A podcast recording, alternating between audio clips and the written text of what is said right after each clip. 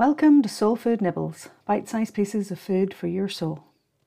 This week, I want to talk to you about the map of consciousness explained by Dr. David Hawkins. And I want to tell you some stories that got me thinking about why we just put up with stuff and how we really need to move into love rather than fear.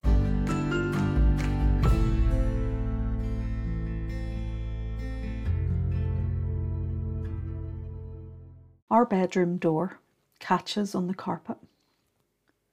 The door simply needs planed at the bottom, you know, a little sliver of wood just needs removed, and then it'll move more freely without catching.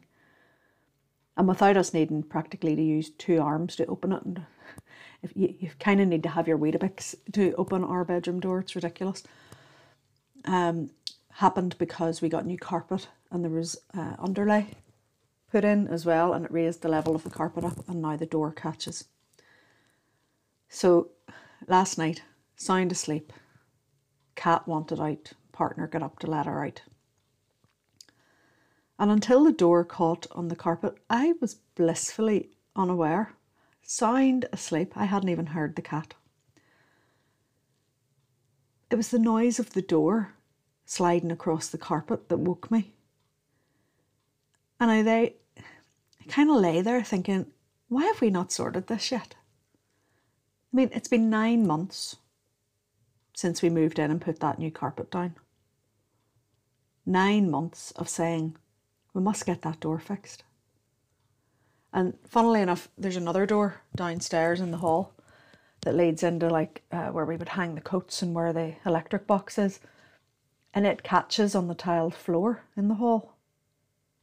And again, it's a really simple job to fix. We just need, you know, obviously I'm not saying I'm going to fix it. I'm not particularly handy, but you know, I know we could get someone to easily pop in, take the door off, plane the bottom of it, and it would fix itself and it would not be a problem anymore. It wouldn't be one of these things that we go, oh, must get that fixed. So why am I telling you this? Well, it got me thinking that we've just got used to these doors being sticky now. It's just how they are, and we're just living with it. And every now and again, it'll annoy one of us, and we'll go, We must get that fixed. And then we forget about it again until the next time. And it got me thinking what else in life have we simply got used to? What else do we put up with? Because that's just the way it is.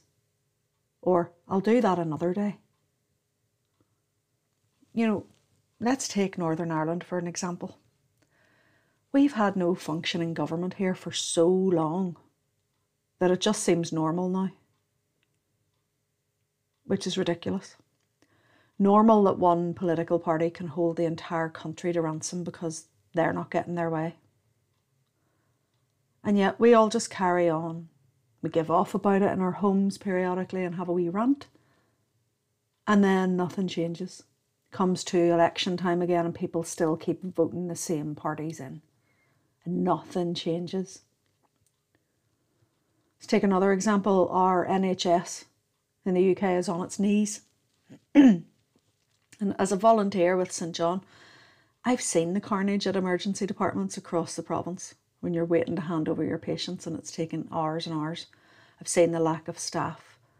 And, you know, as recently bereaved daughter, I've seen the pres- the pressure firsthand inside the hospital during my mum's care before she died. And yet we're simply getting used to it.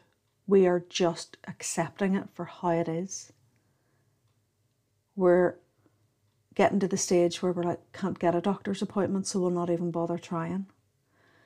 Can't even, you know, we're just getting used to all the stuff that's happening because that's just the way it is. Yeah, we've got strikes and there's murmurings of protest and discontent, but ultimately, we kind of just leave it be. We get used to things, we used to the ever rising cost of living, used to things that don't sit well with us, that annoy us, but we don't actually tend to do anything about it. And I wondered why that is. Why do you think? Why do you think we actually just get on with it? And uh, is it like we think it's a waste of our time and energy? Or we is it because we feel powerless to change something? And it can be maybe something even more personal than, you know, government or NHS, because that can seem really difficult to deal with because it's massive. But perhaps we get used to being in a job that we don't like, or we stay in a relationship that's not good for us, or maybe we allow people to treat us badly or speak to us in a particular way or take us for granted. Because that's just the way it is. That's just how it is. That's just how we are. That's just, I have no choice. I have to do this. Does that sound familiar? Do you ever think that? Do you ever think you're trapped or you're powerless or do you believe you have no choice? Is it not time we took back our own power and our own sovereignty? Last week, I heard of the death of an old friend. Hadn't seen him for many years, but you know, still an old friend, and I heard that he had died suddenly. And he's only in his 50s. He's only a couple of years older than me. And I knew that he had no doubt made plans for the future like we all do. And I wondered what he'd maybe been putting off to another day, only for that day to never come. Makes you think, doesn't it? Certainly makes me want to take full control of my life. Okay, I probably still won't get round to sorting that door anytime soon but I will definitely be who I want to be because I do have control of that. I have control, and we all have control of who we are and what we choose to do with our lives and how we choose to behave and how we choose to think, how we choose to behave and act and feel. Those are all things that are within our control. And I was reading, I've started reading The Map of Consciousness Explained, which is a book by the late Dr. David R. Hawkins. Um, I'll drop the link into the show notes for you. And he created this map of consciousness, and it's based on logarithms and mathematics to sort of map out the frequency of different energies resonating from, you know, guilt, apathy, shame, right the way up to sort of enlightenment. Okay. And it, it's not that one thing's better than the other, it's simply a mathematical scale. And it's been tested and calibrated over many, many years. I'll not get into the how and the why of it. You know, it's up to you. You can go and read the book for yourself. And I totally recommend you do because it might just change where you stand on how powerless you are. But one part of the book stood out for me so far. Um, and he talked about how one person resonating at the frequency of love holds the balance for 750,000 people who resonate at lower levels of consciousness, such as fear. That's totally amazing. One person. The resonance of the energy of love holds the balance for three quarters of a million people who don't resonate at that frequency.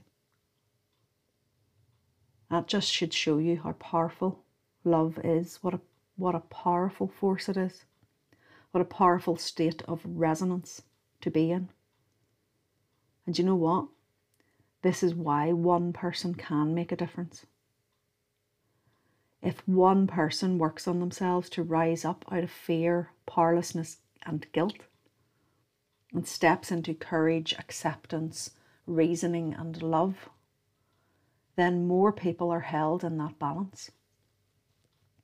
And then eventually we can tip the scale so that it becomes our natural state to be resonating in love rather than fear. Imagine, imagine if each of us operated from a place of kindness, a place of love and powerful courage.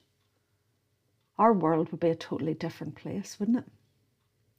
A place where we wouldn't have to put up with things, putting up with unstable governments and uh, wars and disease and poverty and hardship, instability, fear. Because those things simply wouldn't resonate. They wouldn't be able to survive against the powerful force of love. from an energetic and a scientific resonance point of view, they would not resonate in our world. So I challenge you this week to look at where you can make a difference, where you can take back your own power, where perhaps you can show love for yourself, maybe show love for others, maybe by doing something kind. Maybe be kind to yourself if that's where you need to start or by doing something brave that helps you step into who you truly are. Remember, you have the divine light of creation within you, and you can be whoever you choose to be. Choose love, not fear.